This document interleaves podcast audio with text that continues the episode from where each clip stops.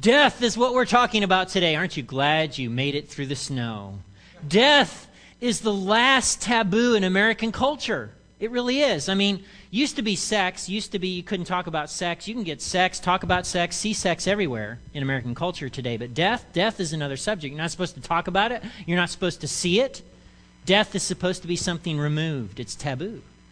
In fact, there was an art exhibit a couple of years ago, and um, the art exhibit was this they, they were wanting to display portraits of parents and their children that had been taken in the 1870s. There was a catch. The children in the photographs were corpses.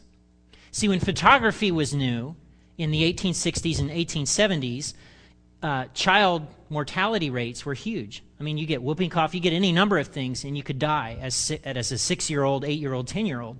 And so when photography was new, if your child died, it was very common for the wealthy to call, you know, send word to the photographer to meet them at their home or go to the photographer's studio and for you to dress up your dead child and have a picture taken all of you look revulsed right now. And that's exactly what played out. New York City and Washington, D.C. banned the exhibit.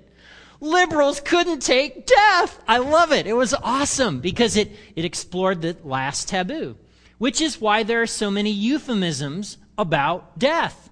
Anything that's taboo is going to have all kinds of different words for it, right? Which is why there's so many different words for sex and there's so many different words for death. I mean, think about it. Oh, Billy got his wings.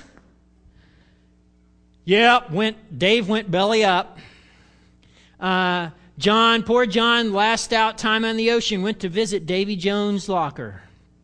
She passed away. He kicked the bucket. My personal favorite, Chris has gone into the fertilizer business. he made his final curtain call. They're six feet under. Cassie bought the farm. And then, and then there are all these words and euphemisms for killing people, right?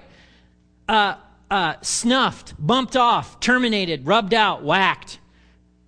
And I love the one pushing daisies.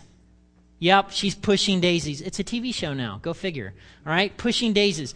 Death is not something that you're supposed to talk about in America, let alone something that you're supposed to see. In America, we have institutionalized death. Death is something that happens in a hospice care unit or a hospital or a morgue or a funeral home. Get it away from us is, is kind of our attitude about death. My mom in the 1950s got a firsthand look at it. See, back in 1950s America, life was a little different than it is today. And so, mom, as a kid in 1950s America, went to visit Grandma and Grandpa Ravino. And they were going to have chicken for dinner that night. you know where this is going. So, Grandpa Ravino grabbed a chicken from the chicken coop by the head, carried it over to the stump, put the chicken down, took out a little small axe, and with one swing, dispatched the chicken. Only he had a hold of the chicken's head. The body plopped down and started running, blood squirting everywhere. My mom was so traumatized that she did not eat dinner and she didn't eat chicken for a long time. Today, if there's a possum or a squirrel or a skunk that's dead in the middle of the road, what do you do? Boop, boop, boop. You call the highway department. You call the Jessamine County Road Department, and they'll come with a machine or some shovels, guys in the shovels, and they'll scoop it and take it away so that it's not in the road anymore. All right? Despite all these efforts not to talk about death, despite all these efforts for us not to see death, death is still going pretty strong, don't you think? I mean, despite all of our attempts to kind of keep it at bay and not talk about it, not see it, I mean, death is going pretty strong. I mean, Po- politicians and pastors love to throw out statistics, right? You know, like, like half of all marriages in America end in divorce, you know, 50%. You're like, whoa, one in two chance. I shouldn't get married. Should I get married? I mean, have you heard what the mortality rate is? Do you know? What is the mortality rate? Ah! What? One out of every one person will die. Come on, let's be honest. If you were to get on a plane and the captain were to come on, uh, we want to welcome you to American Airlines. Flight 2743 to nonstop service to Las Vegas. FAA regulations require us to inform you that this plane will crash and fiery death burneth to the planet, killing all passengers on board. Thank you again for flying American. I mean, you would go, I mean, you would get off the plane, wouldn't you? If there was a one in one chance that the plane was going to explode and crash, would you get on the plane? Come on, generations people, you're smart people. If there was a one in one chance that the plane was going to crash, would you get on that plane? No. The only problem with that when it comes to death is that you and I don't get a choice, do we? We don't get a choice about when we're born or where, and we most of the time don't get a choice about when we die. In fact, 6,319 people die on planet Earth every hour. In this hour, while we're here in this worship service, over 6,000 people will pass away. All right? I want you to take a moment and I want you to think back for uh, think back to your first encounter with death. Who in your life died? Who is the first person in your life to die? Who was that person? I got some pictures I want to show you. And no, they're not the creepy kind. All right? okay, the first person to die in my life was Samuel M. Vanderpool, Max Vanderpool, Grandpa. Grandpa is what I called him. And in the first picture, this is how I always remember seeing Grandpa. And yes, it's in black and white for a reason. okay? So, there he is, shirtless, and that's how I remember Grandpa. Anytime it was warm, April to October, he was out in his garden working, and he never put a shirt on. I know some of you are like, oh, please, disgusting, man flabs. Oh, okay, so, but that was Grandpa. And so you go to the next picture. One of his favorite things to do there, at least he's got a wife beater on. Thank the goodness, okay? And his one of his favorite things was to have us hunt for uh, man a beehive. Look at that! Woo, scary. Okay, one of his favorite things to do was have us to hunt for um, money that he had hidden in Easter eggs on Easter. So that's one of our family Easter egg hunts at uh, Grandpa and Grandma's house in Jonesboro, Indiana. Go to the next picture, and we'll keep that last one up for a while. There they are, and yes, that is my mom doing rabbit ears over my cousin Greg. So if you ever wonder if my mom has a sense of humor, there it is, right there, captured in film. Okay, da-da-da. but there's Grandpa up in the back. And in 1980, in 1980, Grandpa had a stroke. He had a stroke, and he was in the hospital for six weeks. And I remember my dad giving my brother and I reports about every, you know, three or four days. Well, you know, Grandpa stood up in bed today, or um, you know, Grandpa was trying to speak, but you know, he's having a hard time forming words. He can't because the stroke, you know messed up part of his face and his mouth, and he can't form words really well, you know, but he's trying. And uh, we would get these updates, but we weren't allowed to go visit him in the hospital. And I remember it was a Saturday morning, clear as day. Brent and I were, you know, on the couch in the family room, and it was, you know, conjunction, junction, what's your function? I mean, it was Saturday morning, okay, in America, 1970s America, it's a Saturday morning. Dad comes in, sits down, turns on the tel- turns off the television, sits in front of us, looks us in the eye, and goes, "I got to tell you, last night Grandpa died." And I remember that feeling of just like somebody had gut punched me. And that was my first encounter with death. And I remember the, going to the funeral home for the first time, and you're seeing this dead body in a casket, you know, with the half part of it open, part of it closed. Isn't it weird what Americans do? You know, when people go up to the casket or they're talking in the funeral parlor and they're like, she just looks, looks like herself man, he looks, the, you know, they did a good job. He looks like himself. And I'm always thinking, so are you saying that like she looked like a walking corpse her whole life? I mean, you know, he's saying, I don't know, I don't never know how to take that. But, but there he was in, in the casket. I remember my cousin Mike going up to the casket and putting his arms, his hands on either side of it and literally staring at grandpa for like three or four minutes. I mean, it was creepy what he did. But that was my first exposure with death. At Generations, we don't have a lot of funerals. We don't. This is a young church. In eight years, we've had two church funerals. One was Angel and Seth's mother, and the other was my father. That's it. That's the only church funerals we've had at Generations Community Church. So this is a young church. I mean, there's not a lot of us dying on a regular basis. And so we're even further removed from death. On Monday, I, I had a get together with three other pastors, two of them disciples of Christ pastors. One of them is a Presbyterian minister, and they were talking about their Januaries. Each of them had already done two or three funerals apiece in January. And here it is at Generations, and we've had two in eight years. Sometimes we'll joke about having an exchange program. I'll say, like, you know, we'll gi- I'll give you some young people if you'll give me some old people, and I'm just joking. But, you know, now I'm like, the people you're going to send, are they still living? Because, you know, I'm not into zombies, and, you know, we can't do that. And so I say all that to say this death sucks. Now, see, if there were old people here, that would have gotten an amen right there. I would have said, Death sucks, and somebody, Amen, I'm not dead yet. Preach it. okay? Death absolutely sucks because death gets everyone. And today, I want to share some important things about what the Bible has to say about death. And I find it just absolutely weird and ironic that as a pastor, I would be preaching on, of all things, death, but you know, because 150 years ago, if, if I had said to a, a, group of Americans, you know, on, on the Lord's Day, on this coming Sabbath, I'm going to preach on death, they'd look at me like, what, are you crazy? Yeah, we're, you know, because it was such an everyday part of life.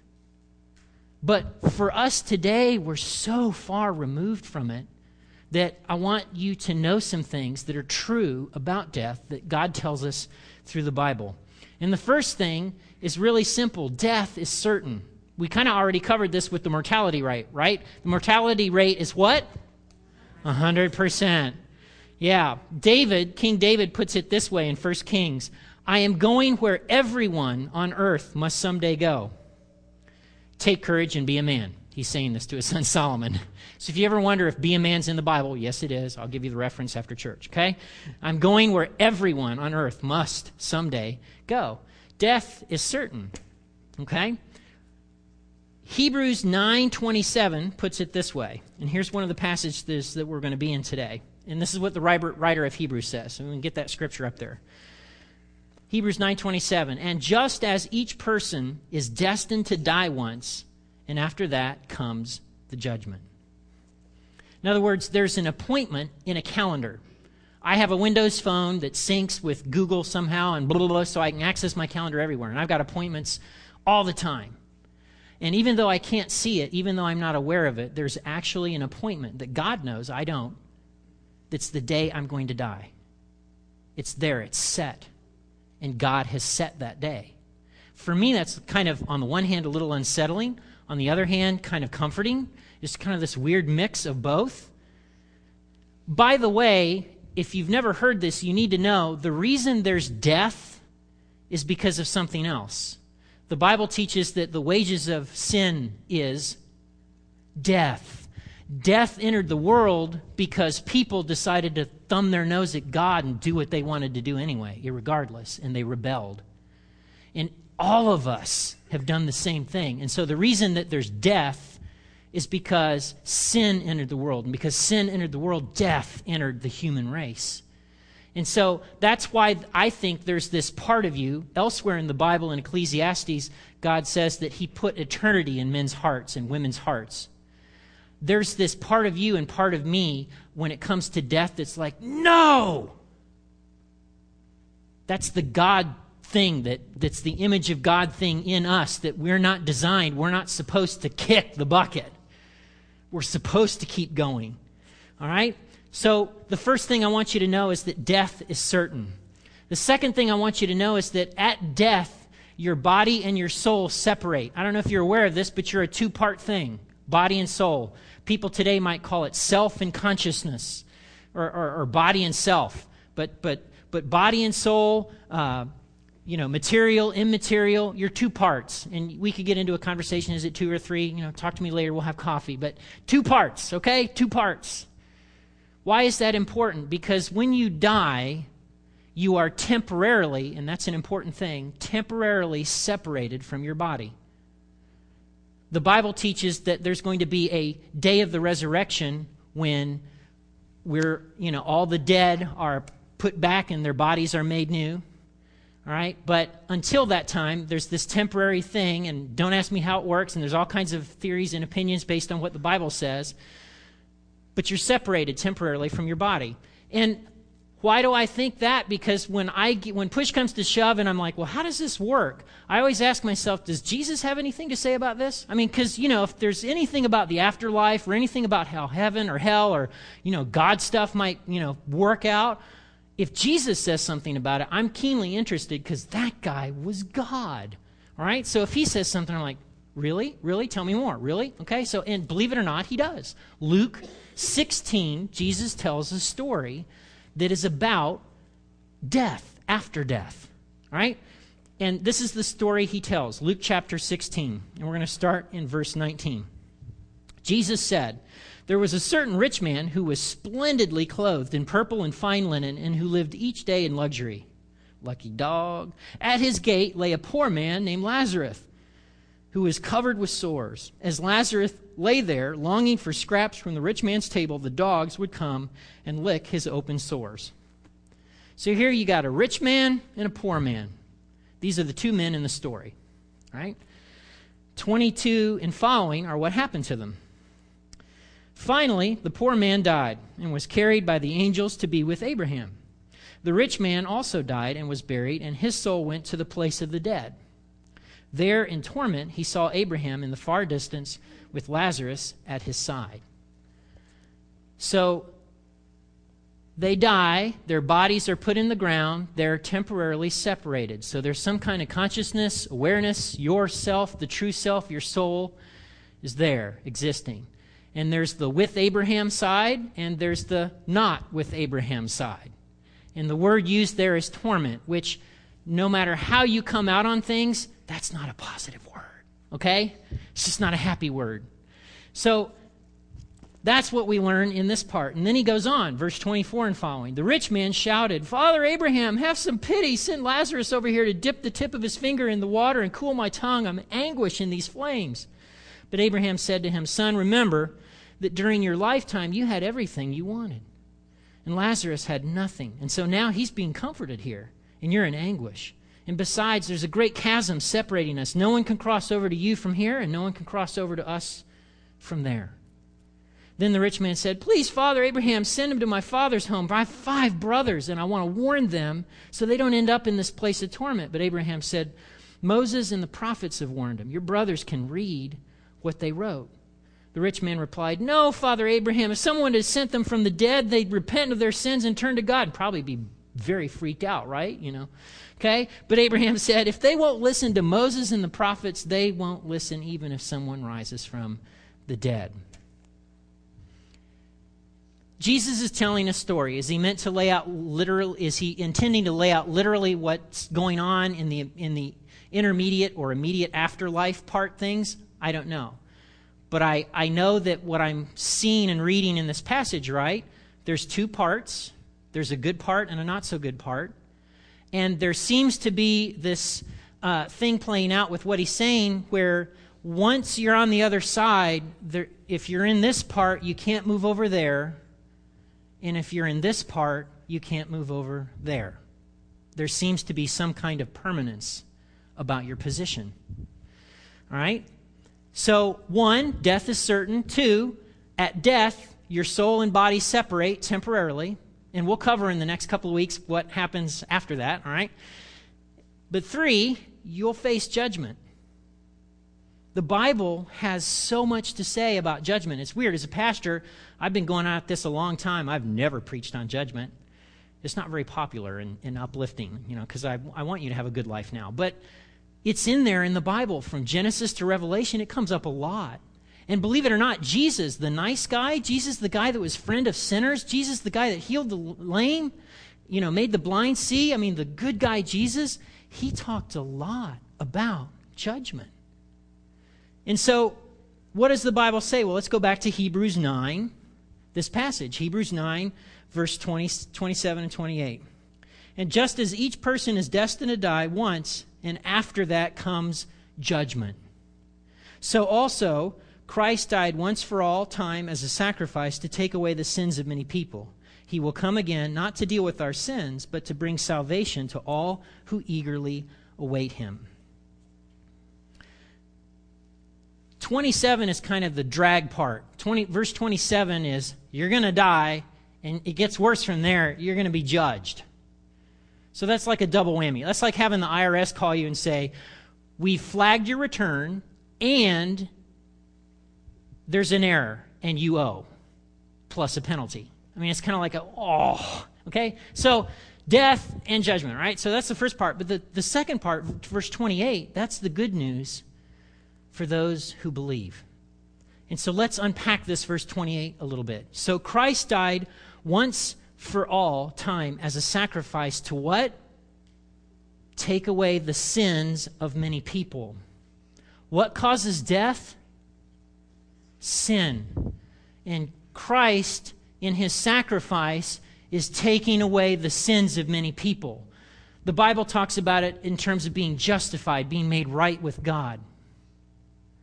And, and uh, so Christ's death accomplished something significant. And so when Christ comes again to deal with the believer, it's not to deal with sin because that's already been dealt with by his action, death, and, and, and resurrection from the cross.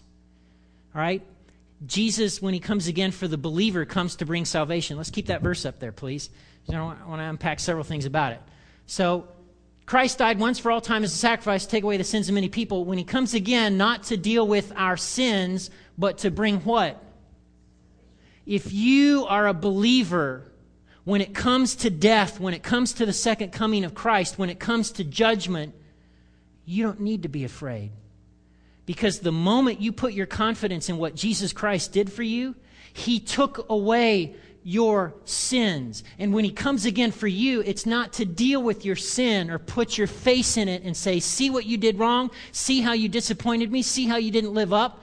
No, because it's been taken away, you've been made right with God. No, He comes to bring salvation. A better word for that in this context is rescue. Death is not something for the believer to fear, but it's something that will bring salvation. All who are eager, eagerly awaiting for him. And if I could kind of condense it in a, in a little point, you know, the Bible talks about believing faith, it talks about justification, it talks about being saved. If I could condense it and make it as simple as possible, it's when it's that tipping point. Sometimes for some people it's a process. Sometimes for people it's a point in time, but it's this tipping point in your life where you embrace what God did through his son, Jesus Christ. And this being right with God stuff has nothing to do with you, has everything to do with what Jesus did. And so your confidence, your weight, your faith isn't in anything you have, anything you do it's in what he did. So that if God were to kind of show up and look you square in the eyes and you were doing this thing, you'd be like, no, no, no, no. Don't look at me. Don't look at what I did. Look at what Jesus did. Look at him. He's the only reason I can stand in your presence. That kind of confidence Bible talks about as saving faith. And for those who have it, you can eagerly await Jesus' return, and you don't have to fear or worry about death. All right? And we're going to talk about that in the next couple of weeks. We're talking about hell and heaven and judgment. I mean, we're going to wade into some big stuff. Right? So, from today, what are the things I want you to know from the Bible? Death is certain. I already knew that, Max. See, you're so educated and you knew already. You didn't even need me to tell you that. Death is certain. At death, your body and soul temporarily separate, and after death comes judgment. In light of these things, let me ask some questions. Have you ever thought about your own death? I mean, have you ever thought about it? The older you are, the more likely that is, right? Does it scare you or wig you out at all? What if it was possible not to be afraid of death? What if it was possible to be confident in God's ability to rescue you? What would that be like? Think back to the last six days Monday, Tuesday, Wednesday, Thursday, Friday, Saturday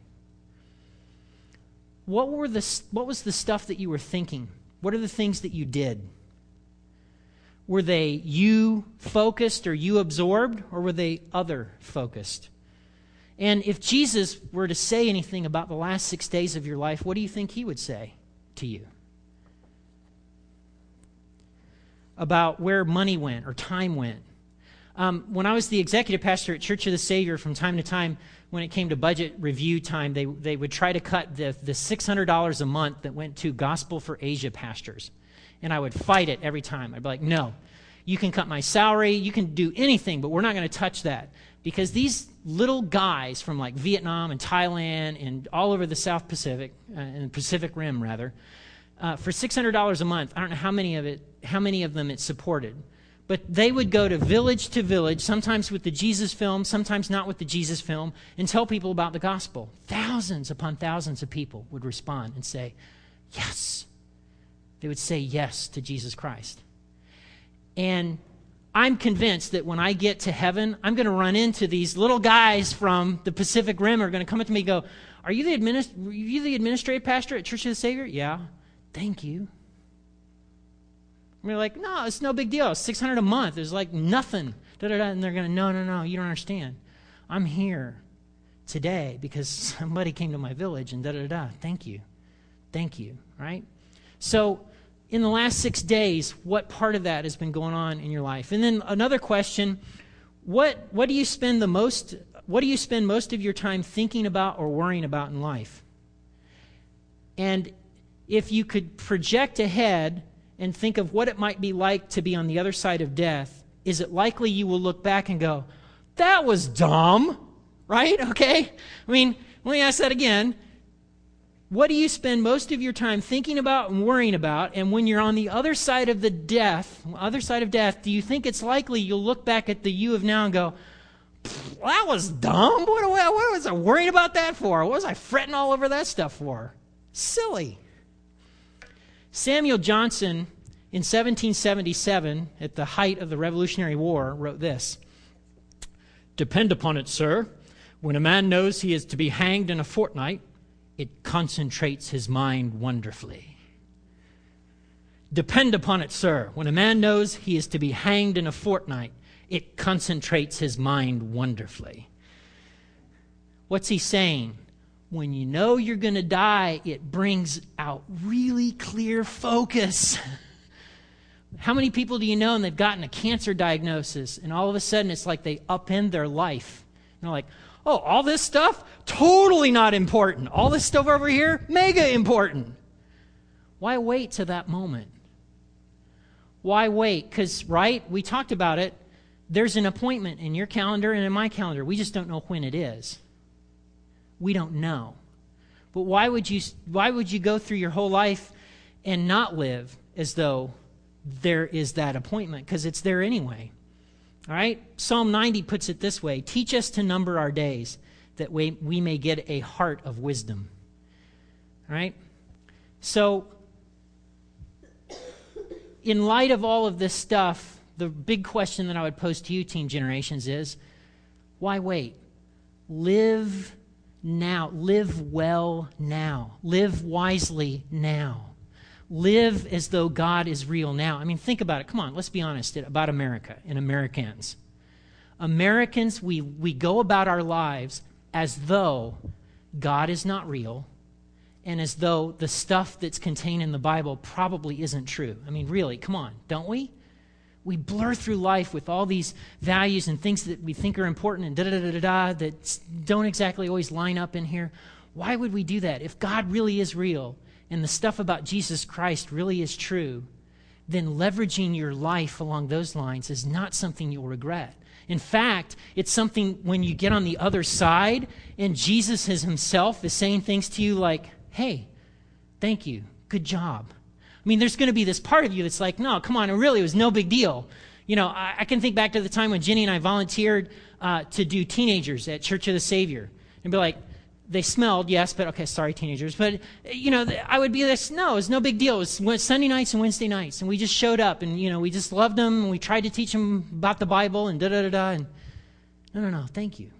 Okay, so live well is what I'm saying in light of the fact that you've got an appointment and I've got an appointment. And in the next couple of weeks, we're going to unpack some things about hell and heaven and judgment and afterlife that hopefully for you and for me will kind of cement and clarify some things so that we don't live silly lives. And it, why live a silly life? Live a wise life, a life that's well lived, a life that at the end of the day causes your master and my master, the King of Kings, to smile and say, Good job. Let me pray for us.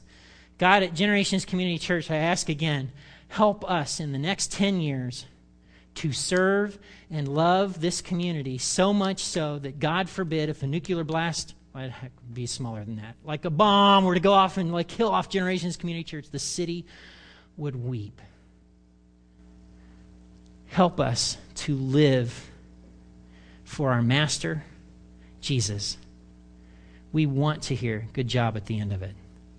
Thank you that our days are appointed. We trust you to rescue us at the right time. We pray these things in Jesus' name. Amen.